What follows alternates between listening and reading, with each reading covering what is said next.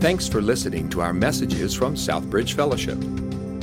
For additional resources and information on connecting people to Jesus for life change, visit us online at southbridgefellowship.com. Morning, Southbridge. Let me pray for us. And uh, we're going to get into Hosea chapter 2 this morning. Let me pray. Father, thank you for the opportunity to open your word this morning. God, I pray that you would uh, speak through my lips. I pray you'd anoint my lips this morning to speak your words to your people. And, and you know that you've got a different group of people in this room than we're just in here an hour ago. And you may have a different message. And I pray you give me a sensitivity to hear from you as I share. And I pray for our hearts that we'd all be open to your word. That by your spirit you would convict and guide and direct and, and renew. God, you, you promise to make all things new. The old has passed away, the new things come. And there's many people here that need to experience renewal today. God, I pray that you do that. In Jesus' name I pray. Amen. Well, Hosea chapter 2 is where we're going to be this morning. If you have your Bibles, it's right after the book of Daniel, right before Joel. Hosea chapter 2, Lord willing, we're going to be in verses 2 through 23 today in Hosea chapter 2. And as you turn there, we'll do a little survey of our congregation this morning. How many of you in here love HGTV, DIY, like home improvement shows? Raise your hands up. Get them up high, guys. I don't want to see this. I got that. Yeah, I don't know. Who else? Any other guys? Yeah, up there. All right. What are your favorite shows? You can, if you're really drowsy because of the pollen, that's fine. Uh, if you want to yell out, that's great. You want to raise your hand, whatever. How many of your favorite shows? Property Brothers. Raise your hand up. Oh, sorry, fellas. Sorry, brothers. How many of you uh, flip flop, flip or flop? How do you pronounce that one? Anybody on that one? Whatever city. Oh, see, I got a couple of those, that kind of deal on that one. How about house hunters? Don't care which version, international, local, whatever. Show me three houses. They're going to pick one. All right, seeing those ones. What about uh, Chip and JoJo, fixer upper? All right, that's. Uh, I think that Chip and the silos. I think have become the new Holy Land. Like Christians go on journeys to Waco, Texas, rather than Israel uh, in that. So I know who not to give a hard time to today. They're like Chick fil A. You don't mess with that chicken, you don't mess with Chip and JoJo. So here you go. If you know those shows, though, any of those shows, some other do it yourself or whatever it is, you're familiar with the concept of restoration. Where you get these houses, and some of them have been neglected. They're just outdated. they have got the you know four inch orange shag carpet. Sorry if that's your house. Or, you know cat pee all over it. You can tell by the way people walk in and they're offended by it, and wallpapers hanging off the walls. And so they, and then you show this house, and then the next thing you know, it's like shiplap everywhere. It's like amazing. It's been totally renovated. Or or some houses are just really old and they've been abandoned for a long time. And sometimes they'll even move them, they'll like pick them up and 100 year old houses or whatever. Some of them have been vandalized, spray painted, the air conditioning's been stolen. They always have a pool that's got green stuff in it, it's terrible. And they need to be renovated, they need to be restored. Here's my problem with these shows they're glorified before and after pictures. They show you what happens, how bad it is, and they show you this. It's like, well, did they build a whole new house? Like, what happened there? Did they get the whole, whole new thing? And, and you don't see a lot of the, see, my problem is not, just, just a little side note for you, reality TV is not always reality. Just, I don't want to ruin your world. You can write that in your notes and go start watching and seeing. And here, my problem's not that like every carpenter looks like a supermodel and has the perfect five o'clock shadow and could step off of, you know, cutting wood to Banana Republic ads. That's not my problem. That's not the problem every real every you know realtors doing deals and they're always perfect. They always look great too. They're supermodels as well. Every deal every flipper flop you know it's like stressed out. This one's going to kill us. Oh we only made $50000 this time. Oh that's every deal makes money. It's not that you can do these things in 30 minutes. It's like you need permits scheduling like anybody who's just thinking about what has to happen here is going how, how in the that's not a week that's not three weeks. In 30 minutes and we get, that's not the, that's all real just so you know. That's the real part. My problem is that you don't really experience the process. So you got this glorified before and after picture, and you get a couple highlights through there of what happens in this deal, but you don't really experience the process. And so here's the last survey I'll ask you to do for the house shows. How many of you have watched one of those shows before and then thought, we can do that wherever you live? Backsplash, carpet, whatever it is, you know, paint a room. Let me tell you something. My wife and I have a great marriage. You want to put that to the test? Give us a can of paint, put us in a room, and say, go. And so, what always happens in these projects, you know, you run down to Lowe's and you're there, and you know that you're going to have to come back three or four times. You just don't know why yet.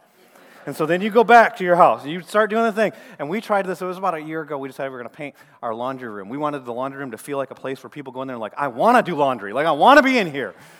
And so we did. And here's the problem the real problem is me. I'm really a nice guy. I genuinely am because I share these stories with you. But what happens is we, I'm a pusher. And so we painted the laundry room and it went well. And we should have stopped. Like it should have just been done at that moment. We ended up painting basically the whole inside of our house. But what happened was we went from there to the living room. We're painting the living room. like, we should paint the ceiling. And start painting the ceiling. If you want a really nice guy to turn into a big time jerk, put paint in his eyes. And I didn't ask my wife for quotes, so I won't share all the details of things that got said in that because I don't want us to have to do a big conversation on the way home, honey. But I'm glad you're here. First service, there was so much more freedom. But it went bad. It went bad. Let me just tell you that. Because what happens, the problem with those shows, glorified before and after picture, you miss the process. Let me tell you why we're talking about this. Last week we started Hosea series. We're talking about God's unfailing love. We saw at the, at the service, we talked, it gets heavy. It's dark at the beginning of that book. And then we saw that God's unfailing love, end of chapter 1, verses, uh, chapter 1, verse 10, all the way to chapter 2 and verse 1. We saw that God's unfailing love is so powerful, it can reverse a rebellious heart. And we talked about how re- repentance leads to renewal. And we had a time of repentance as a church. And some people came up here and you're repenting at the front, some people in your seats, and God was doing work in our hearts. But here's the reality that unfailing love is also a restoring love. Anybody here need restoration today? You don't have to raise your hand. Let me tell you something. If you don't think you do, you're a liar, you deceive yourself. Well, that's harsh words. Well, as Christians, a lot of times we like to quote 1 John 1 9. It's about forgiveness, it's about confession, it's about being cleansed. In fact, I think I talked about it last week in the message. But do you even know 1 John 1 8? 1 John 1 8 says this If we say we have no sin, we deceive ourselves, and the truth is not in us. If we have sinned, you know what we need? We need restoration. So let me ask you, what kind of house are you like? We'll keep the analogy going, the HGTV, since so many people here like it. Are you like the house that's just been neglected for a while? It's a good house, and maybe in its heyday, it was a really great house, but it's got the carpet and the landscaping's gotten overgrown, and it just hasn't been cared for. Maybe in your spiritual life, you haven't, you haven't been paying attention, you haven't been nurturing it, you haven't been doing the spiritual disciplines You haven't been in prayer continually. You're not in your word, in the Bible daily. And maybe even when you are, it's just like you're reading words from a, you're not encountering a living God. You're just reading words from a page. And, and, maybe you haven't been sharing your faith, which is something that keeps us sharp in our faith.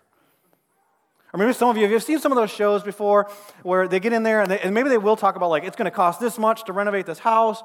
But then they tear the drywall out and it's like, oh, but we got to redo the electricity. You got some asbestos and we need to rewire the whole thing.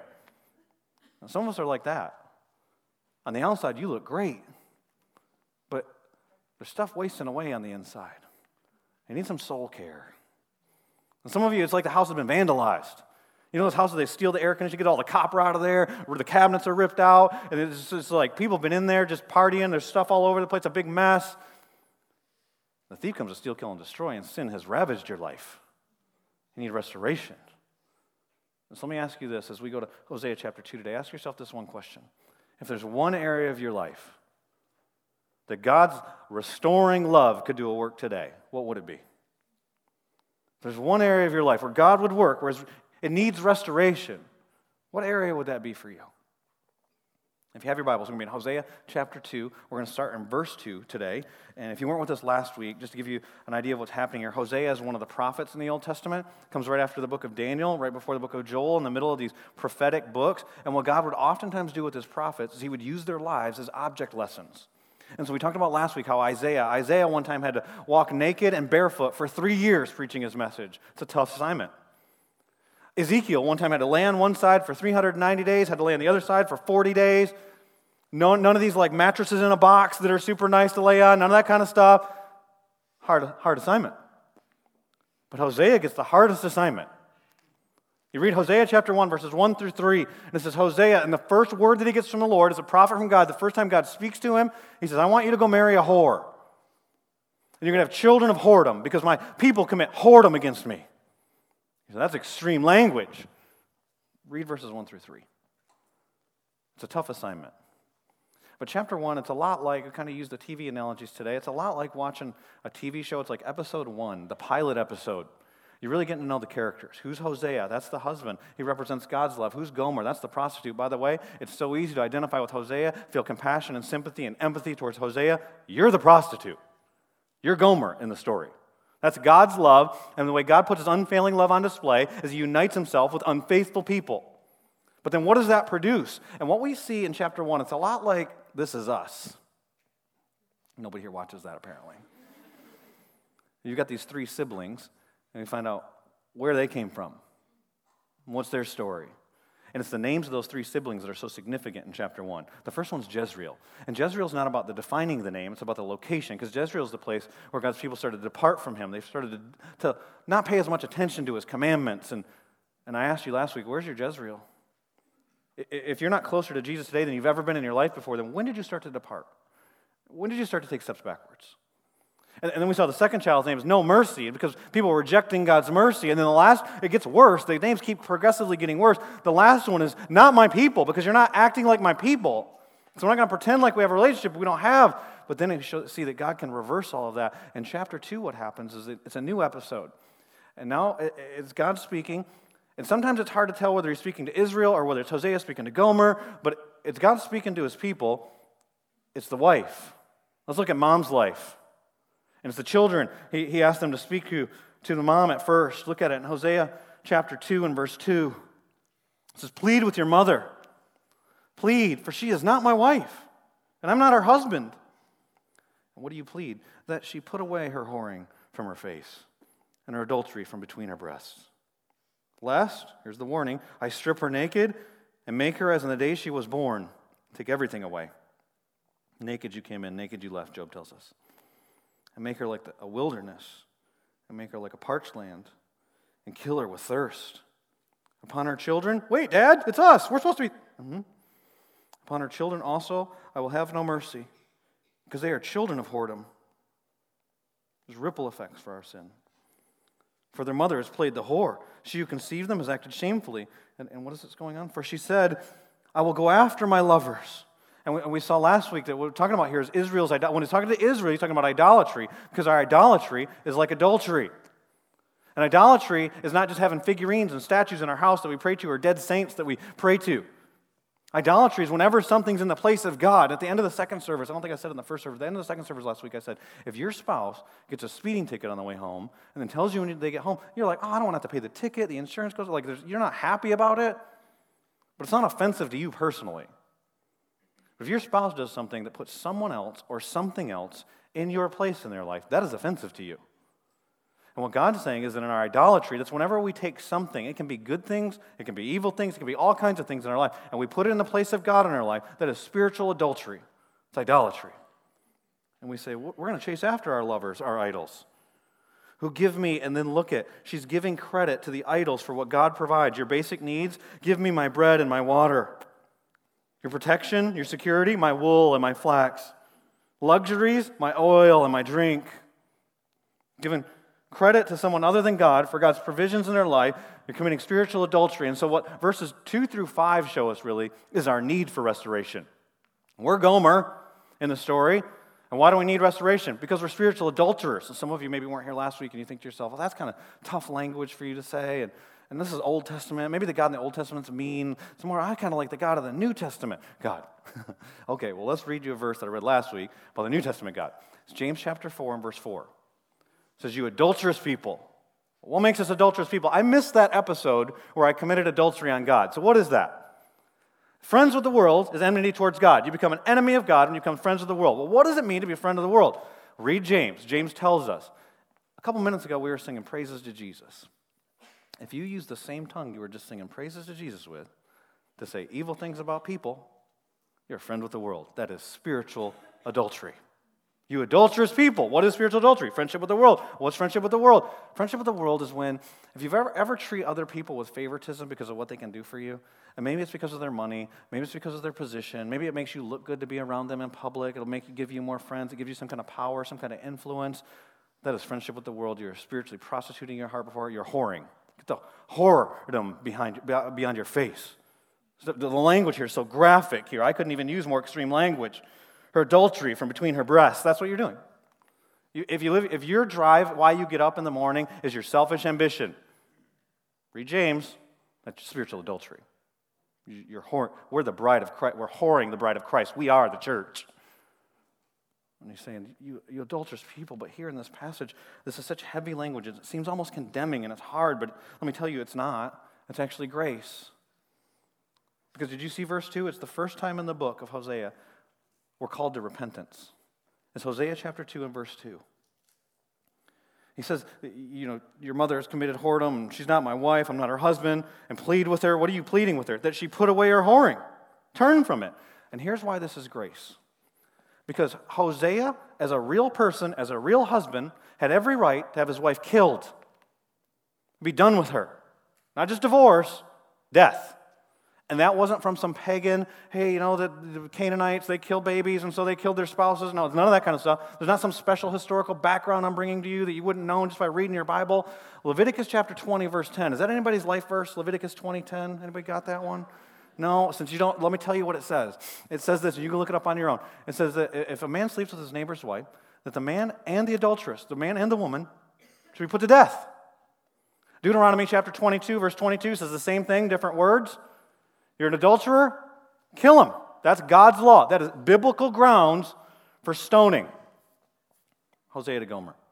The very fact that she's still alive is God's grace. And we see it in the New Testament too. Have you seen depictions? You ever seen the movie, Nativity movie? It tells the Christmas story. It talks about Joseph and the dilemma he's going through when he thinks that Mary's committed adultery. And he contemplates stoning her. That wasn't just vengeance, he had biblical grounds for that. Have you ever read the story in John chapter 8? If not, you can just jot this down. Maybe you're new to Christianity, new to the Bible, new to church. And the Gospel of John in chapter 8, the very first story that's in John chapter 8, there's this woman that's caught in the very act of adultery, and she's brought before Jesus. But the whole point isn't even about the woman. These men are trying to trap Jesus. And do you know what they say to Jesus in John chapter 8? Uh, she's caught in the very act. There's no doubt about that. But then John chapter 8, verses 4 and 5, we'll put up on the screen. They said to him, Teacher, this woman's been caught in the act of adultery. There's no doubt about what's happening here. But look at the next verse. This is the key. Now, in the law, Moses commanded us to stone such a woman. So, what do you say? You know what Jesus does next? He kneels down and he starts playing in the sand. I preach this passage, and so I've read what other people say. Everybody and their cousin speculates about what Jesus wrote in the sand at that moment. The Bible doesn't say. And so it's kind of fun to like to imagine. Some people say he wrote the Ten Commandments. Some people say he wrote, Thou shalt not commit adultery. This is my favorite one, and the one I, am entertained by it, and so I, I, want it to be true, but I don't know if it's true. As he started writing the sins of those men, because I imagine the men going, Okay, we're cool. Hey, stop that. Kick the sand over there. I, I even heard one person say one time that Jesus was doodling, like he was buying time as he thought about, what, you know, like you're in school and you're just like drawing butterflies or whatever. Jesus is a doodler. Do you know Jesus was a doodler? We don't know what he wrote. Do you know what he said? He was without sin, cast the first stone. The guys came with their stones, they were ready. And then I think the story is really telling. They left one by one. They dropped their stones, but then the passage says the oldest first. You know I think? I think that the reason for that is because the oldest, they were mature enough to realize their need for restoration. And then Jesus, he doesn't just say, It's cool, we're good. Keep, keep whoring yourself out. the woman, she's there, and he says, No one condemns you. I don't condemn you either. That's not an illustration. I don't condemn you either. But he says, Go and sin no more. That's what Hosea, yeah, take the stuff that's in the darkness, bring it in the light. It is an illustration. Bam! you want to, and that's the reality. We like to keep the, the things that are dark, we like to keep them in the darkness. And God's a God of light. What he's saying here is he's saying, This is grace. This is grace. Stop sinning. I'm going to confront you. I'm not going to kill you, though. That is grace. Instead, I'm going to send you down, and that's what the rest of this chapter is. The rest of this chapter, or verses 6 through 13, are these roads to restoration. It's the roads to go down that lead to restoration. And then verses 14 through 23 is the glorious destination that we end at. And so that's our outline today, really, is these three roads of restoration that lead to this glorious destination, verses 14 through 23. And I don't know about you, but have you ever taken out your, your GPS before and asked it to go somewhere you already know how to get to? Ever said, and I, I love my GPS. It's so gracious. It's such a kind voice in my life. It's a woman's voice on the GPS. I think if it was like my voice, it'd be like, hey, you idiot, you just missed that turn, you know. But instead, it's like rerouting, rerouting, you know. But have you ever hit a place you, you plan to go to and then it tells you a different route than how you thought to get there? Let me tell you where we're headed. We're headed to repentance at the end of this sermon. The roads that God oftentimes takes us down to get there aren't always roads we would choose. And so that's what we see in verses 6 and 7, 8 through 10, and verse 11 through 13 are these three different roads. The first one, let me read it to you in verses 6 and 7, Hosea chapter 2. Therefore, and this chapter is really structured around these three therefores. And what a therefore does when you're studying your Bible is always connects us to the context. What was just said in verse 5? She goes after her lovers. She gives the lovers credit. Therefore, here's what I'm going to do I'm being gracious. I'm leading to restoration. She's not dead. I will hedge up her way with thorns. I will build a wall against her so that she cannot find her paths. She shall pursue her lovers, but not overtake them. She shall seek them, but shall not find them. Then she'll say, I will go and return to my first husband, for it was better for me then than now. He's going to deny her so that she ultimately turns back to him. This road is the road of deprived desires. It's the road of deprived desires. And some of you have been down this road before. You, you want something and you pray for something and you, you plan for something and you send God the memo, like, you should, don't you know this how my life's supposed to be going and you haven't done it? And He keeps saying no. It's kind of it's like the if you're going into a neighborhood and says no outlets, like you're going there, you're to get stuck if you go in here. That's the road that you're going down. It's where God says no. And some of you have been praying for a child, been praying for marriage, been wanting something, been trying to get a job, been trying to have this thing happen in your ministry, been trying to do these different pieces, and, and God's going, no, no, no. Now listen, every time God says no, it's not because he's denying you of an idol. But sometimes the reason why God doesn't give us what we want is because what we want is not him. We want to use him to give us the gift, and he knows if we have the gift, we're going to idolize the gift. And it's His gracious act in our lives to not give us what we want because what we want is not Him. And so He says no. And the, look at it. What happens here in this passage? What is she doing? Verse 5, the context. She's going after her idols, her other lovers. She's thinking the other lovers are going to bring satisfaction, are going to bring her needs, are going to bring her protection, are going to bring her, her comfort in her life. And he says, Therefore, I'll hedge up. That hedge up right there, participle there, it gives the idea that he keeps doing it. And so it's like this. Imagine, I don't know what your idol is, but we'll just let's call it success today. It could be success in your job, success in marriage, success financially, success in ministry, whatever that is for you. And you go, all right, God, I'm going after success. Boom. And you go, and he goes, no, and he blocks it, hedges up. He's hedging up. Like here, he gives an agricultural analogy. I'm gonna build thorn bushes. You're not going past this hedge. I gotta try a new route. God, I'm gonna pray harder. God, give me the things. Don't you see how this could be glorifying to you? You get your will. And I'm, I'm going to even use some Bible verses. Here we go. Nope. Well, God's not even listening to me. I'm going to go in my own strength. I'm going to, re- I'm going to try a detour. To get around this wall. Nope. Block. Nope. Block. Block. Block. Block. Every time you go, no, no, no. Let me tell you, we're in your dangerous territory. Is when God says yes to your idol. Because you know what the Bible says that is? That's God's wrath in your life.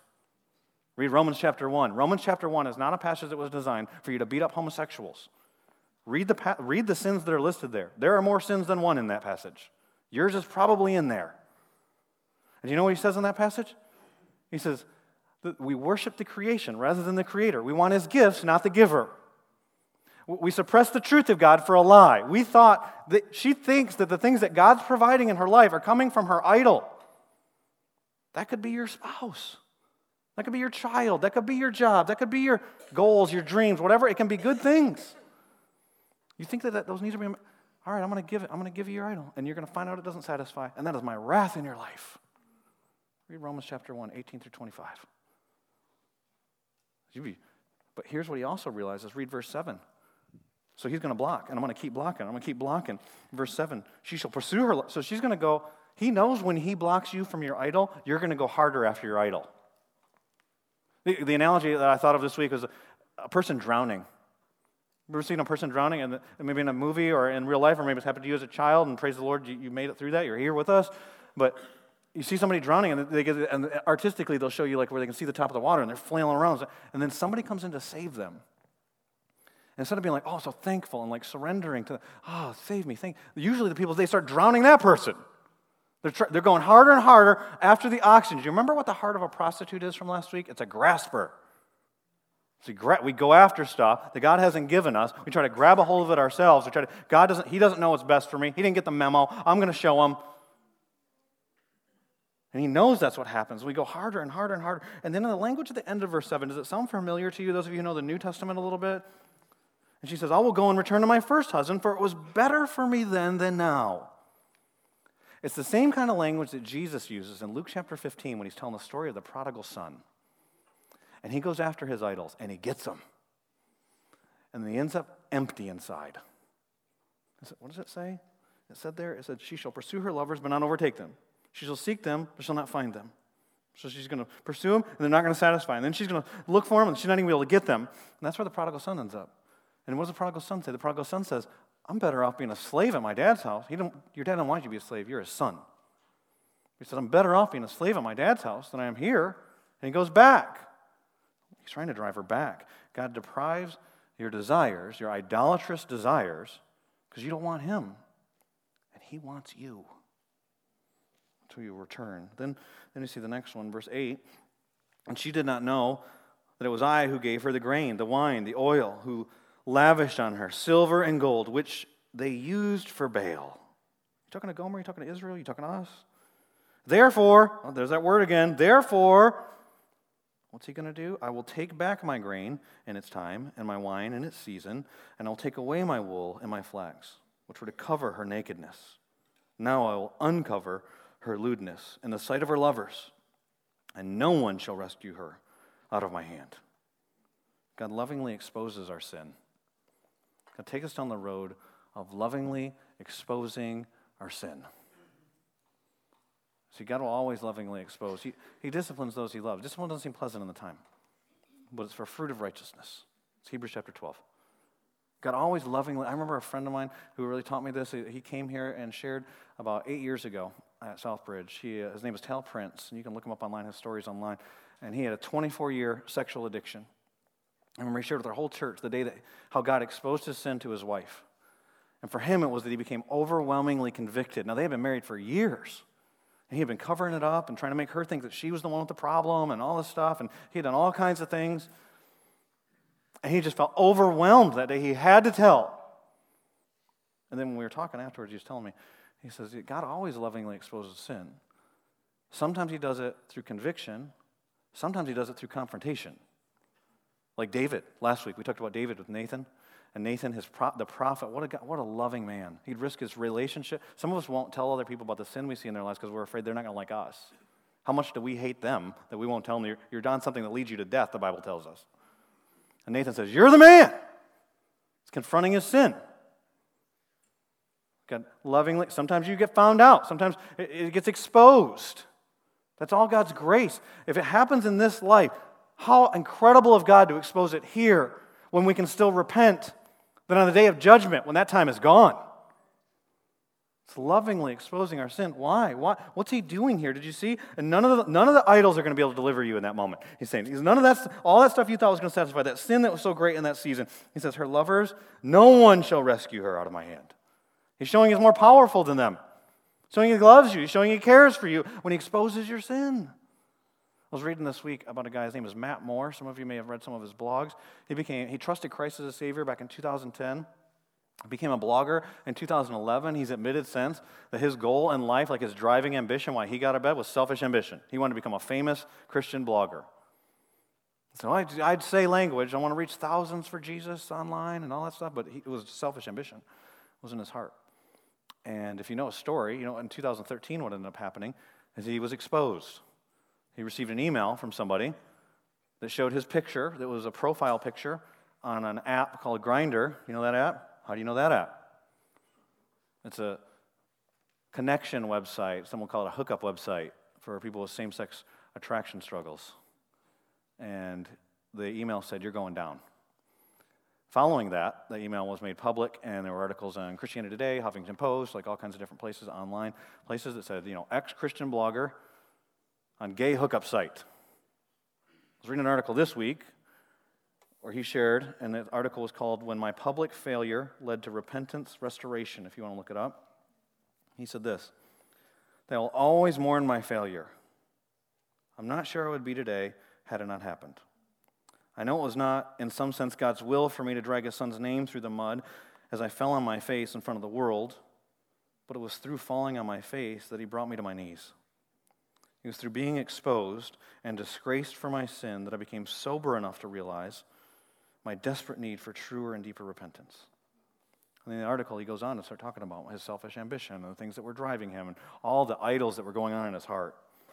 And he says, I praise God for this because the removal of this idol reminded me that all I had and all I needed was Christ.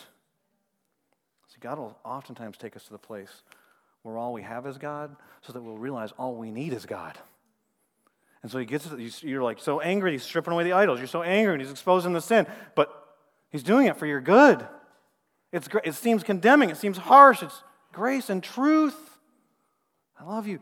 Don't condemn you. Don't sin no more. And he goes on in the passage. And he says, verse 11, our third road, that none of us would probably take, but it's a road of rejected worship. It's a road of reject where he's not receiving your worship anymore. It's not that you're not worshiping, and that's the problem. He's not receiving your worship anymore. verse 11 says this, and I'll put an end to all her myrrh and her feast, her new moons, her Sabbaths, and all her appointed feasts. Here's what you need to know about this verse is that all of those things were celebrations that God had ordained. You might read them and go, well, these must have been idol festivals. There must have been pagan orgies. There must have been some horrific stuff. And God's saying, I'm not, I have nothing to do. I'm putting an end to that. No, these were all God ordained celebrations. The festivals, the feasts, those were annual celebrations. The new moons, those were monthly celebrations. The Sabbath, that was weekly celebrations. So let's put it in our context. It's like this Your Easter and, Christmas celebrations, done. I'm done with that. I don't want anything to do with that. Your monthly celebration. Communion, we do communion about monthly. I don't want anything to do with your communion. You're, you're gathering together here right now? No, I, I, nothing to do with that. So, what you see here, what's really scary about this verse is this. You see how blatant some of this, you're whoring yourself. You get between your breasts, the whoredom before your face, and she's chasing after other lovers, and she's giving credit to other lovers for providing for.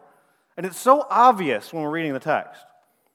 The Israelites apparently were doing these things and still going about these celebrations as if nothing was wrong. It's like the house that has termites or asbestos. On the outside, people are thinking everything's good. There is a problem. It reminded me, uh, I was talking with a friend about this yesterday, of a time in our church where there was a person that was confronted because of unfaithfulness in their marriage. And it was earlier in the week that some of those things came out. On Sunday, down in the front, getting ready to preach. This person's in the front row. They're standing there singing with their hands up. And I'm, I'm like, I don't know what happened. Something must have happened between now and then. I preached the message. After the message is over with, I went to the spouse that was the offended spouse in the situation. Said, You guys restored this week? No, not at all. Said, what was that? I don't know. In love, called the person up. Hey, what were you doing? I was worshiping. I said, I don't know what you were doing. That wasn't worship. I said, No, no, no, I felt it, was the response back to me. I said, that wasn't worship. God wasn't receiving that. You need to repent. They didn't want to repent. Say, well, that's pretty harsh words. That's this kind of church? Well, it's what Jesus says in the New Testament, by the way. Matthew chapter 15. He says, Isaiah was right when he prophesied about you. You, you, you praise me with your lips, but your hearts, your hearts are the problem. Your hearts are far from me. The Pharisees, by the way, they were tithing, they were attending, they were teaching. They were doing all kinds of stuff. Sending missionaries overseas and making them twice the sons of hell. They're convicting, converting them into an outward religion that lacked the heart. And God's saying, I don't, I don't, I'm putting an end to that. I don't want that. I'm not receiving it. I don't know what you felt. Your heart is far from me. That's phony. That's, you are not my people. You're, not, you're rejecting my mercy. Here's the scary part they didn't even know it. It's not even so offensive that they were doing it. They didn't even know it. Most of us don't even know the hypocrisy that's in our lives. And so let me ask you this who's your Nathan? Who are the people in your life like David had that care enough about you to confront sin in your life? And, and, and are you getting into the, are you in the word and going, Psalm 139, search me and show me if there's any offensive. You have, if you're a Christian, you've got the living God, the Holy Spirit living inside of you. But see, we oftentimes like to take the, the dark stuff and we got to keep it in the dark. God's got a light. He wants to shine his light into it. You quenching the Spirit? Are you seeking Him? Are you asking Him? Or, or you don't want anything to do? No, attent, like the house. Neglecting, distancing, and you see what he says next. It gets harsher. Verses 12 and 13. And I'll waste her vines and her fig trees. You give credit to the idols for provision, I'll take it away. Of which she said, These are my wages, which my lovers have given me. I'll make them a forest, and the beasts of the field shall devour them, and I will punish her for the feast of, of the feast days of the Baals, when she burned offerings to them and adorned herself with her ring and jewelry, and went after her lovers, and forgot me that's the sin. That's really what it is. And forgot me, declares the Lord. The other stuff's just outward manifestations. You forgot me. That doesn't mean you forgot who God is, by the way. That means you've forsaken his goodness and his authority in your life. This is really where all sin comes from. And then there it is again, verse 14. Therefore, therefore, all right, remember how these work. Context. What'd you do? You forgot me. You've been whoring yourself. Logically, what comes next? Wrath.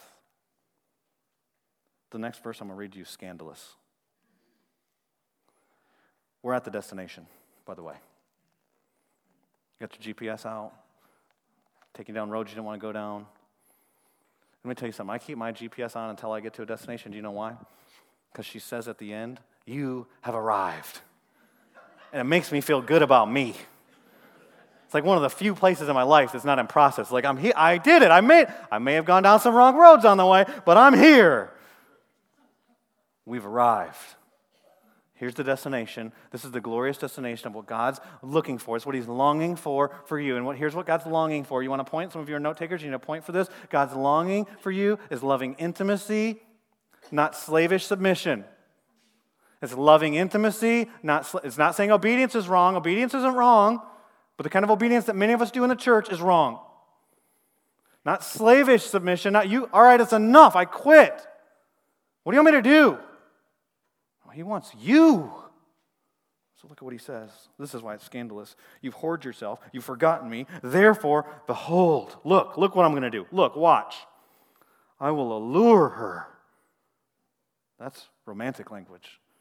I'm not going to force her. I could. I'm all I'm sovereign. I'm all powerful. I'm going to woo her and bring her into the wilderness. I'm going to take her away from her other lovers. I'm going to get her alone so she can only hear my advancements. I'm going to entice her and speak tenderly to her.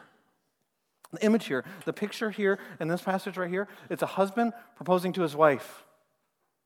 And so you think about what, happens with that. Uh, guys, just so you know, those of you who haven't done this yet, you don't buy the ring, put it on the table, and go, oh, by the way, babe, there's a ring in there if you, if you want to do this and put it on. Otherwise, I'll take it back, try to get my money back. Like, that's not the way to do this, by the way, guys. You think about how this is supposed to work. You get down on your knee, all right? If you're a Southbridge guy, you get on your knee, all right? It's like house rules, what we're going to do. You get on your knee, and you say, babe, I love you. I'm gonna be, I want to pledge my life to you. I just want to be with you. I'm going to be faithful to you. And then whatever poetry you know, okay, guys? Like if you remember something from fifth grade, I don't care. Just sweet words, like the best words you got, you say them in that moment. I remember when I proposed to Shanna.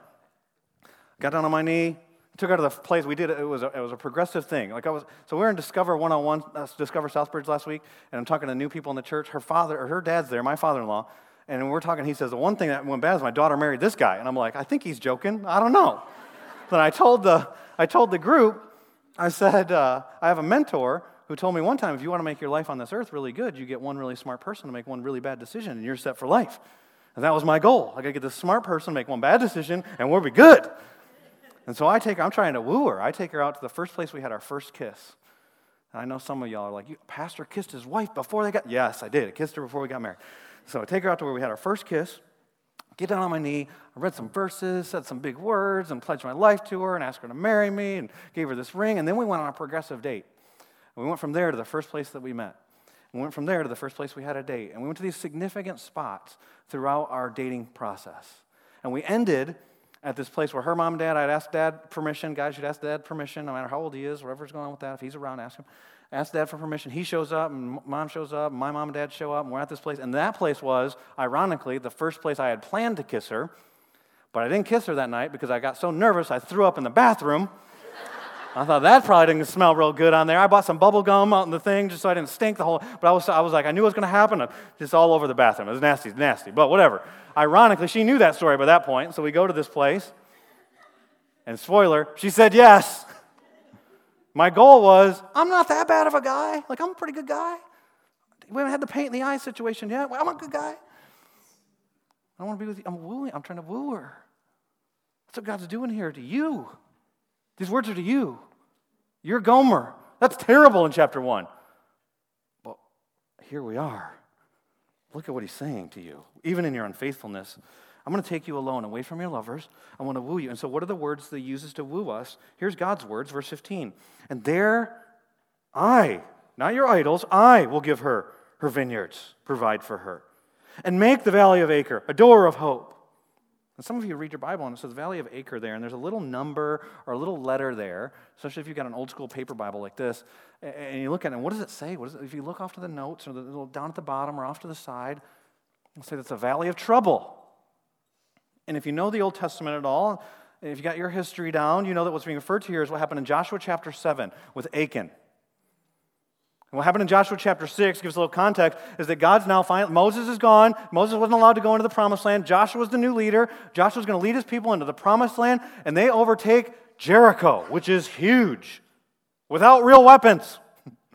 and God did it. And then they go to the next place. It's Ai. It's a small place. In fact, when Joshua sends his recon team in, they come back and they say, Don't send all of our dudes up there. We don't need them. Don't waste their time. Just send a few guys. And they lose. And Joshua's the leaders. What happened? What did I do wrong? Why did you abandon us? Why aren't you here, God? He's on his face before God. And God says, There's sin in the camp. He doesn't tell him right in that moment, but he tells him how to find out. But it's Achan. And what happened for Achan? He was a grasper, heart of a prostitute, unfaithfulness to God. There were things that were devoted to God that you went and you grabbed them. You want me to bless that? And what ends up happening is Israel finds out. They take Achan and his family out into the valley of Achor they stone him to death, then they burn the bodies there. Then, for about half a millennium, the Valley of Achor has been a place of trouble for Israel.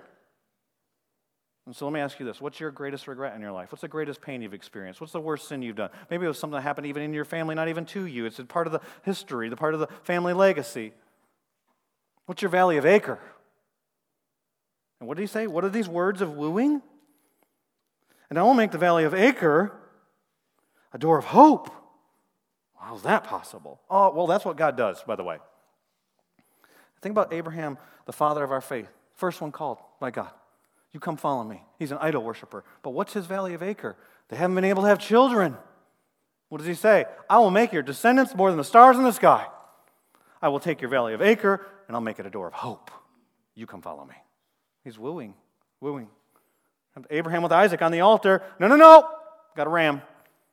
Dark moment, Valley of Achor, door of hope. Joseph, you're in prison. I'm using the prison to ultimately put you in the spot that I want you to be. Valley of Achor, door of hope. You want the ultimate picture? You can look at Job, you can look at Jonah, you can look at all these different people through the Bible. Look at the cross. Do you know the cross was not a piece of jewelry in the New Testament? It was a symbol of execution. And try and imagine, we're not that far away from Easter, try and imagine what it was like a couple weeks ago. We did Good Friday, we celebrate Good Friday what it was like to be one of the disciples experiencing and living that. When they looked up at the cross, they weren't thinking about their salvation, just so you know. When darkness covered the earth, that was probably pretty cold, by the way. And the earth shook. And those words, My God, my God, why have you forsaken me? Do you know what's happening for them? They've just watched the guy they left everything for. They're banking their whole life, every dream, every aspiration, all their belief in God, it's on that guy.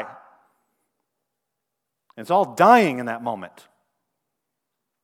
He's just been flogged with a flogging that many people die from. We oftentimes sanitize the cross. He's been beaten beyond recognition of a human. He's beaten flesh, just meat, up to, naked on the cross, bleeding, dying, and then he cries out, It is finished. I think he's just dying. But then there's this phrase that when you see it in the Bible, you always better pay attention. Two words, but God. You want to talk about we were children of wrath, but God, Ephesians chapter 2. You were dead in your trespasses and sins, but God. The cross was an instrument of execution, but God turned into the greatest symbol of hope because it's a symbol for your salvation. Because at the cross, God's wrath was poured out on Jesus Christ. So that if you'll walk through, it's like a door of hope. What does it say here? The valley of Achor will be a door of hope. You know what Jesus says in the New Testament? I'm the door. You step through the door, you step into eternal life. But God can take what was your valley of Achor? God can take your valley of Achor and turn it into a door of hope. He's wooing, he's calling. What's he looking for? Keep reading. And there, shall, and there she shall answer, as in the days of her youth. We're going back. As in the time when she came out of the land of Egypt. We sang about that today.